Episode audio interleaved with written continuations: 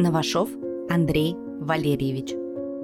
Автор журнала «Театр», первый журналист России, которого обвинили в распространении так называемых фейков про российскую армию за репост чужого поста в социальной сети ВКонтакте.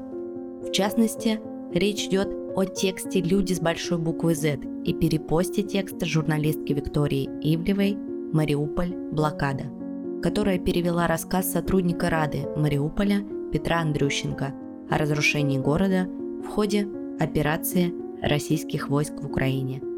Алексей Новашов отрицал свою вину. Уголовное дело было возбуждено в марте 2022 года – Обвинение запросило для журналиста 11 месяцев исправительных работ вместе с запретом размещать что-либо в интернете в течение двух лет.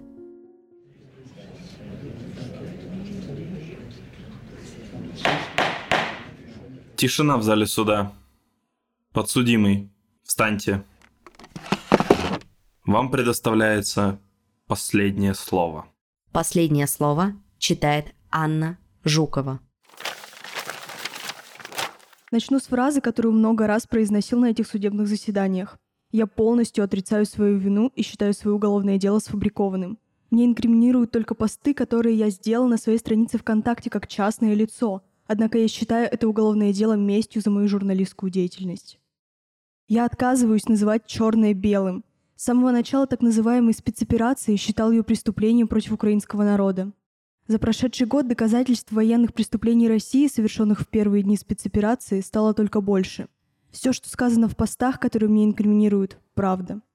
В ходе следствия и суда не была доказана ни ложность информации, которую я опубликовал ВКонтакте, ни тем более заведомая ложность. От моих постов ВКонтакте не погиб ни один человек, не разрушен ни один дом. Не думаю, что подобное могут сказать про свои публичные выступления Путин и глава пресс-службы Минобороны Игорь Коношенков. Именно на этих выступлениях базируется обвинение. Как уже неоднократно заявлял на предыдущих заседаниях, я отказываюсь считать информацию, исходящую от Путина и его подчиненных, в частности Коношенкова, заведомо правдивой. В своих устных показаниях приводил многочисленные примеры, свидетельствующие, что Путин и его подчиненные и во время, и до спецоперации распространяли информацию, которая была ложной, а может быть даже заведомо ложной. Только один пример, чтобы вы вспомнили. По официальной информации в спецоперации не участвовали срочники, однако в первые же дни СВО выяснилось, что это неправда. Кроме того, заведомость в данном случае подразумевает, что я был знаком с брифингом Коношенкова и выступлениями Путина. Но в мои обязанности не входит знакомство с такого рода контентом. Следствие даже не пыталось доказать, что я что-то подобное смотрел или читал. Еще раз подчеркну, эти брифинги и речи не были мне известны на момент публикации постов, которые мне инкриминируют – Следствие не доказало обратного и даже не пыталось доказать. Закон о военных фейках считаю надуманным. Его сочиняли в спешке, формулировка амбивалентна. При первом прочтении мне и не только мне показалось, что преступниками объявляются те, кто как раз называют вооруженные силы России миротворческими. Следовательница Оксана Власюк, которая изначально вела мое дело, улыбалась и разводила руками, когда 21 марта на первом допросе я обратил ее внимание на это несоответствие. К моменту принятия этого закона вооруженные силы РФ существовали уже больше 30 лет. Веду отчет с момента образования РФ на постсоветском пространстве. Почему без этого закона спокойно обходились до марта 22 года? Так ли уж он необходим? Да и не уверен, что вооруженные силы нужно как-то специально защищать от пользователей соцсетей. Чтобы понять, что с этим законом что-то не так, достаточно посмотреть, какие наказания он предусматривает. По моей части до трех лет лишения свободы, либо исправительные работы, либо штраф от 700 тысяч до полутора миллионов рублей. От 700 тысяч. Раньше такие штрафы были только для юрлиц. Сейчас говорю о статьях УК, под которые попадали журналисты и редакции. Уже порядок чисел говорит о том, что этот закон не регулирует, а запугивает. Такую жестокость можно было бы списать на законы военного времени, но ведь Россия, по словам официальных лиц, по-прежнему ведет специальную военную операцию. Символично, что спецоперации предшествовал разгром обоих мемориалов. Новое антифейковое законодательство – это очередной виток новой репрессивной политики, начавшейся в России больше 10 лет назад.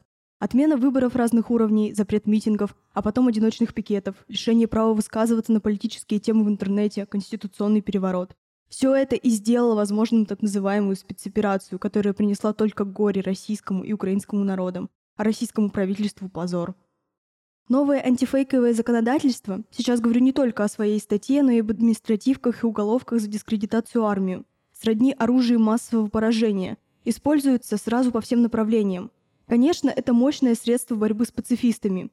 Хранители режима 4 марта 2022 года, когда Путин подписал закон о фейках про армию, вздохнули с облегчением, а до этого выкручивались как могли. Штрафовали пикетчиков-пацифистов за нарушение антиковидного режима или отправляли в ВВС за посты десятилетней давности. Другое направление – эти новые законы подходят практически всем россиянам, проявившим хоть какую-то гражданскую активность. Счет административок идет уже на тысячи, уголовных дел – на сотни. Закон XXL. Можно на много лет отправить за решетку оппозиционного политика Илью Яшина – Подойдет он и людям менее известным. Петербургской арт-активистке Саше Скочеленко, муниципальному депутату Алексею Горинову, журналистам Марии Пономаренко и Михаилу Афанасьеву. Секрет универсальности прост. Сегодня все порядочные люди в России против спецоперации. Насколько знаю, ни одного оправдательного приговора по моей статье еще не было. Несколько дел развалилось, но там обвиняемым инкриминировали деяния, совершенные до 4 марта, до вступления закона в силу. Ваша честь, я говорю об этом, чтобы вы задумались, все ли в порядке с этим законом, под который я попал. Бывают ли такие законы вообще? Неужели вас, как юриста, не смущает безразмерность и запредельная жестокость этого закона? Неужели происходящее сегодня не напоминает репрессии сталинских лет? Неужели вы не видите, что этот закон посягает на свободу слова и противоречит Конституции? Когда здесь выступал в качестве свидетеля сотрудник Центра Э Глеб Шевцов, адвокат поинтересовалась, много ли кузбасских пользователей соцсетей размещавших пацифистские посты, выявил Центр Э. Шевцов ответил, что много. Адвокат поинтересовалась, по каким критериям выбирали и на кого именно заводить дела. Вы, Ваша честь, сняли этот вопрос, но что касается моего дела, гипотеза есть. Выше сказал, что считаю нынешнее уголовное дело местью за мою журналистскую деятельность. Доказательство тому – включение в материалы дела фотокопий моих журналистских удостоверений и моих текстов про пытки в кузбасских колониях и про шахтерскую забастовку, состоявшуюся в 1989 году. Публикации в Сибиреалии и в Тайге Инфо соответственно. Напомню, они опубликованы задолго до 24 февраля и вообще не имеют никакого отношения к Украине. На первых судебных заседаниях по мере пресечения, проходивших в Кемерове, поразили буйная фантазия и творческий подход к делу следователя и прокурора. На заседании меня обвиняли вообще во всем подряд, включая почему-то оправдание терроризма. Большинство этих выпадов не имели отношения к сути предъявленного мне обвинения и к объективной реальности. Кажется, они руководствовались принципом «сначала задержим, потом придумаем, в чем виноват». Всегда стараюсь понять другого человека. Это делает жизнь в современной России невыносимой. Во время обыска в моей прокопьевской квартире незваные гости вели себя по-хамски, но я все-таки думал, вдруг сотрудники Центра Э и их помощники искренне верят, что я преступник.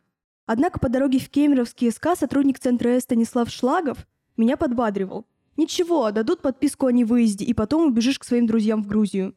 Я окончательно убедился, что сотрудники Центра С свободны от любых идеологических установок. Они просто циники, готовые служить любой власти.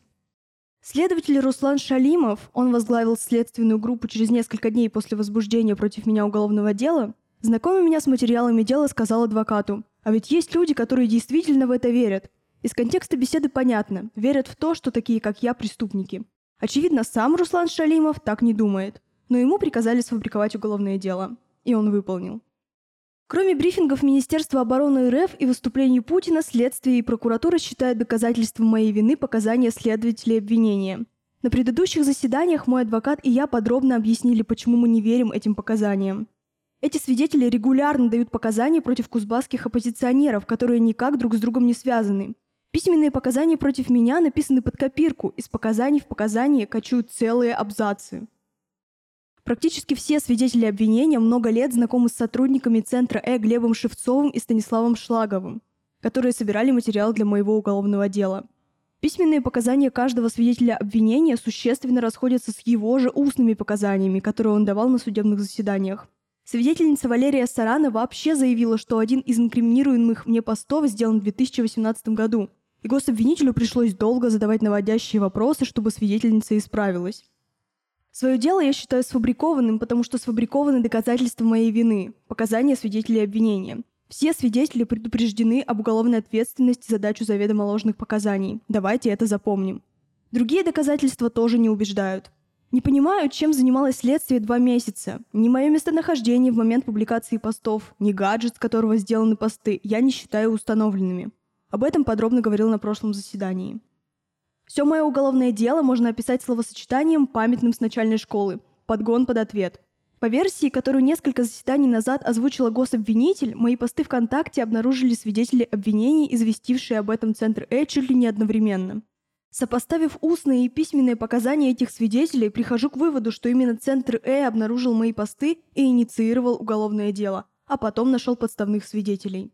В связи с этим меня почти умиляет то обстоятельство, что лингвистическую экспертизу постов проводила сотрудница ФСБ Ирина Зубкова. Не стану рассказывать о военных преступлениях, совершенных россиянами в Украине. По ходатайству моего адвоката к делу приобщены публикации независимых СМИ и документы международных правозащитных организаций, обличающие эти преступления. Надеюсь, Ваша честь, вы с этими материалами ознакомились. Добавлю только, что в этой войне уже погибло больше российских солдат, чем за 9 лет войны в Афганистане. Это минимальное число, которое называют независимые журналисты. А еще гибнут украинские солдаты и мирные жители, которых путинисты цинично называют братским народом. В письменных и устных показаниях я отвергал обвинения в том, что подменяю цели и задачи СВО. Объяснял, что не понимал и не понимаю этих целей и задач, а потому не могу их подменять. Замечу, что официальные лица России регулярно называют все новые цели и задачи.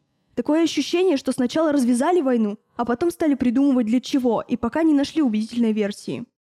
Да и есть ли вообще цели и задачи, стоящие таких жертв? После 24 февраля Россию покидает техническая и творческая интеллигенция, которая не принимает агрессивной политики. В том числе и всемирно известные люди, которые связывали свое будущее с Россией. Из страны выдавливают все молодое, современное, талантливое, да еще и говорят «без вас лучше». Вытаптывается все честное и искреннее. Культивируется конформизм, цинизм, доносительство. Вспомните свидетелей обвинений сотрудников Центра Э, Руслана Шалимова не забудьте.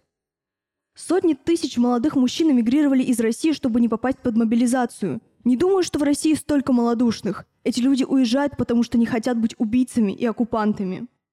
Герои, точнее антигерои этой войны, Рамзан Кадыров и Евгений Пригожин.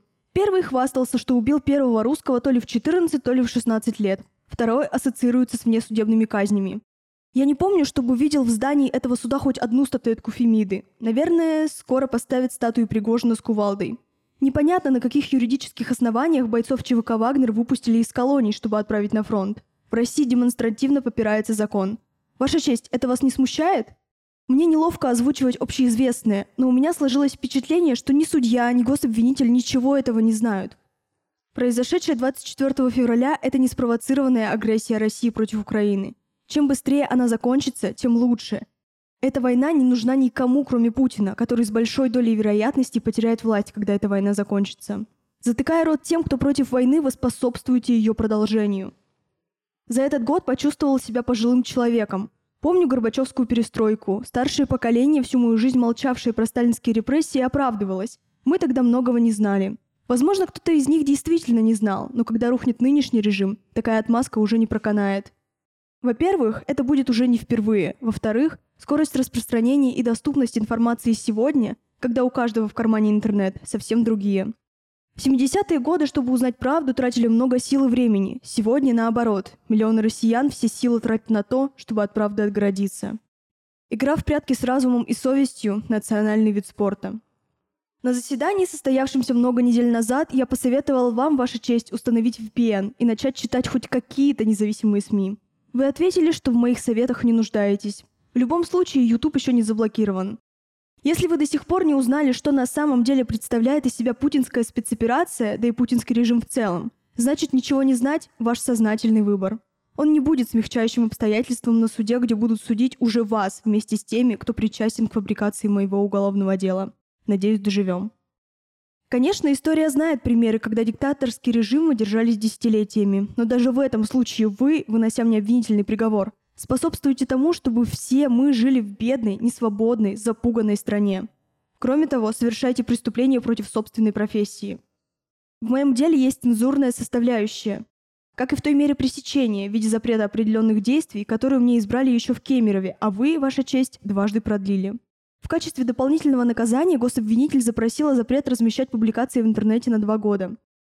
Вы уже вычеркнули один год из моей жизни, фактически лишив меня возможности заниматься журналистикой. Хотите вычеркнуть еще два? Это символично. В путинской России писать, во всяком случае безнаказанно, можно только доносы. Что касается основного наказания. Гособвинитель запросила 11 месяцев исправительных работ. Я, как справедливо заметила гособвинитель, не встал на путь исправления. Поэтому я поддерживаю это ее предложение. Давайте 11 месяцев исправительных работ. Милитаристов и фальсификаторов под суд. России – свободу. Украине – мир. Рудницкий районный суд Кузбасса 6 марта 2023 года приговорил Андрея Новашова к 8 месяцам исправительных работ вместе с запретом размещать что-либо в интернете в течение одного года.